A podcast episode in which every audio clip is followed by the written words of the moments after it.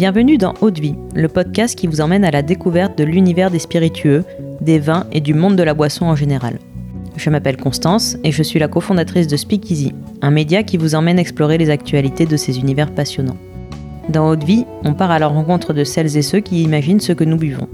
On parlera histoire, savoir-faire, terroir, création ou encore passion pour en apprendre plus sur ce qui se trouve au fond de notre verre. Mais juste avant de vous laisser avec l'épisode du jour, pensez à vous abonner et à laisser une note plus un avis sur Apple Podcast. C'est la plus belle des récompenses pour toutes les heures de travail effectuées chaque semaine. Bonne écoute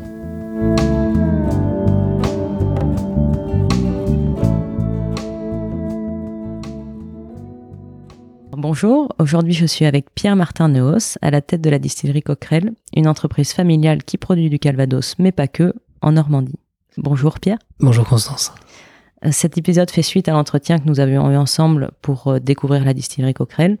Si vous ne l'avez pas encore écouté, je vous invite à le faire avant de poursuivre cet épisode. Et si c'est déjà fait, vous êtes au bon endroit. Donc Pierre, si ça te convient, j'aimerais que tu nous fasses découvrir l'univers de ton gin Normindia au travers d'un portrait chinois. Super. Donc si tu devais euh, décrire Normindia en trois mots, ce serait quoi? Euh, Normandie en trois mots, euh, je dirais terroir, euh, Normandie et Inde. du coup, si c'était un voyage, lequel serait-il? L'Inde. L'Inde, ouais.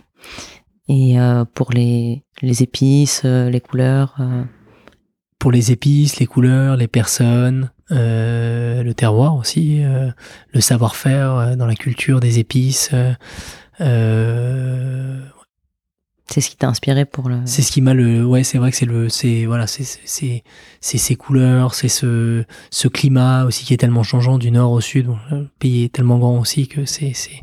Mais d'avoir l'Himalaya les 8000 au nord et d'avoir euh, cette espèce de jungle euh, un peu voilà au sud, euh, c'est cette euh, cette très forte humidité, ces femmes avec des saris de toutes les couleurs dans les rizières, dans les voilà cette culture des des, des épices, avec toujours les les femmes d'ailleurs qui travaillaient parfois un peu plus que les hommes, on va dire, euh, euh là-bas. Et c'est assez, euh, c'est assez euh, euh, alors je dis pas qu'elle travaille moins en France, attention.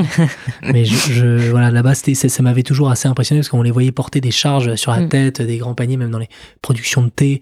Euh, donc euh, dans, c'est, c'est, à flanc de colline euh, et elle portait des énormes paniers. Puis on voyait souvent des, des, des hommes accroupis à côté qui regardaient quoi. On se demandait ce qu'ils faisaient. Et, euh, et donc voilà, c'est assez, assez inspirant. Et, et je me disais toujours, c'est, c'est, c'est incroyable ce pays, il faut en faire quelque chose quoi. Il faudrait faire arriver à faire quelque chose avec ce pays, quoi. Et donc c'est plus un voyage en Inde qu'en Normandie finalement.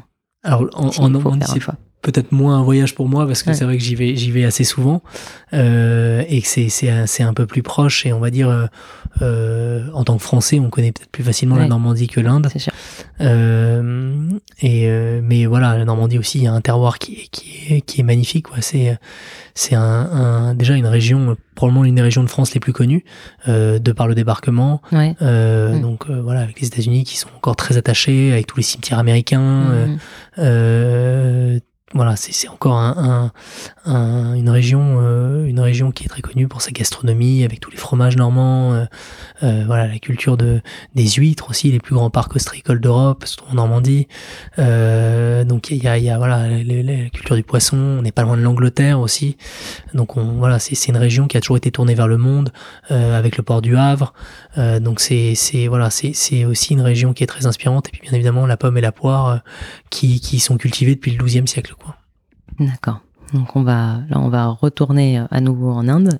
Et euh, donc si euh, Normindia était un moment de dégustation au cours de ce voyage, dans quel lieu euh, t'installerais-tu? Dans quelle ambiance?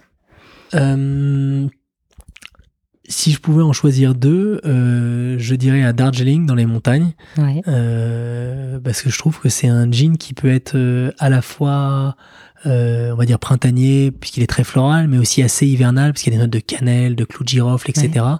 Donc je trouve que c'est un jean aussi qui, qui je sais pas, c'est un peu ce, ce, cette connotation aux, notes, euh, on va dire de, de Noël euh, euh, ou de Thanksgiving qu'on peut avoir.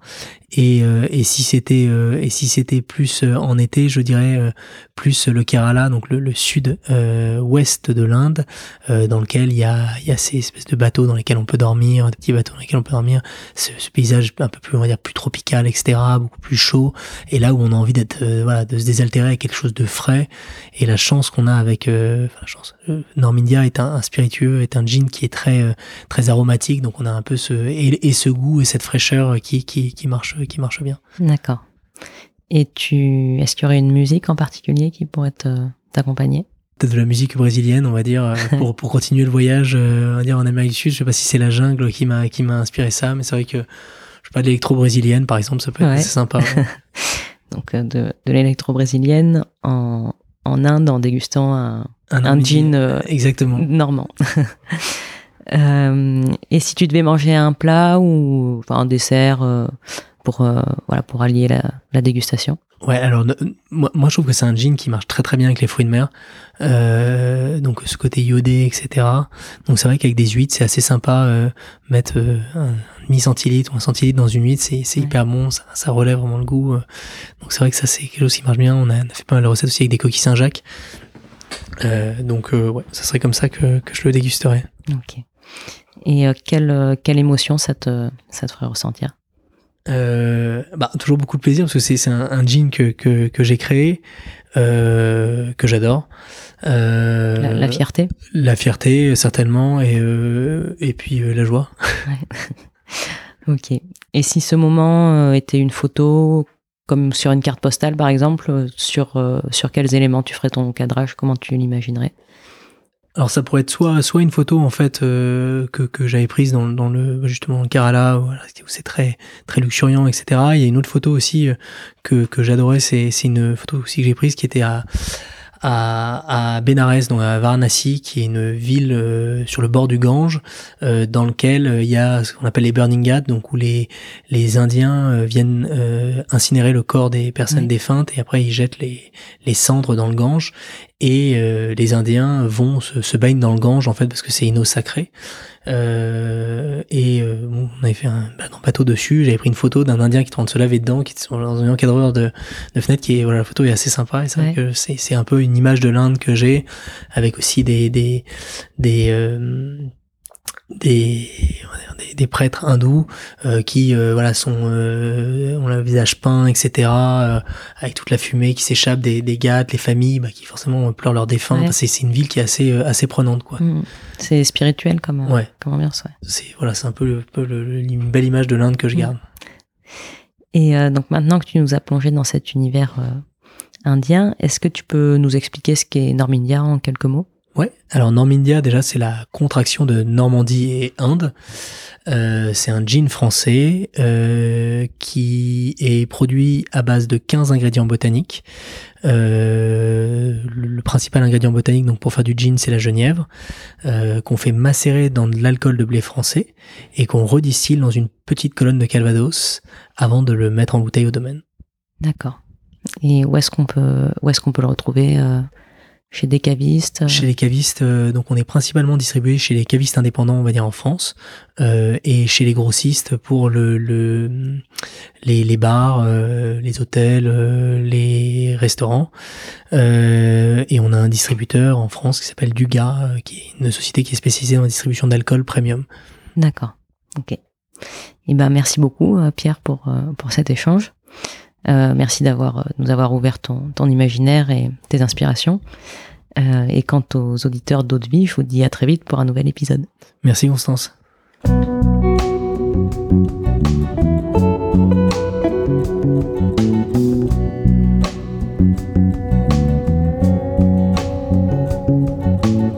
Eau de Vie, c'est terminé pour aujourd'hui. Enfin presque. Si vous avez aimé cet épisode, pensez à noter Eau de Vie 5 étoiles sur Apple Podcast avec un petit commentaire pour nous encourager. C'est ce qui nous aide à gagner en visibilité et nous encourage à produire toujours plus d'épisodes. Enfin, si vous souhaitez en apprendre plus sur l'univers des vins, des spiritueux et du monde de la boisson en général, rejoignez-nous sur Speakeasy, le lien est dans la description. Merci encore et à la semaine prochaine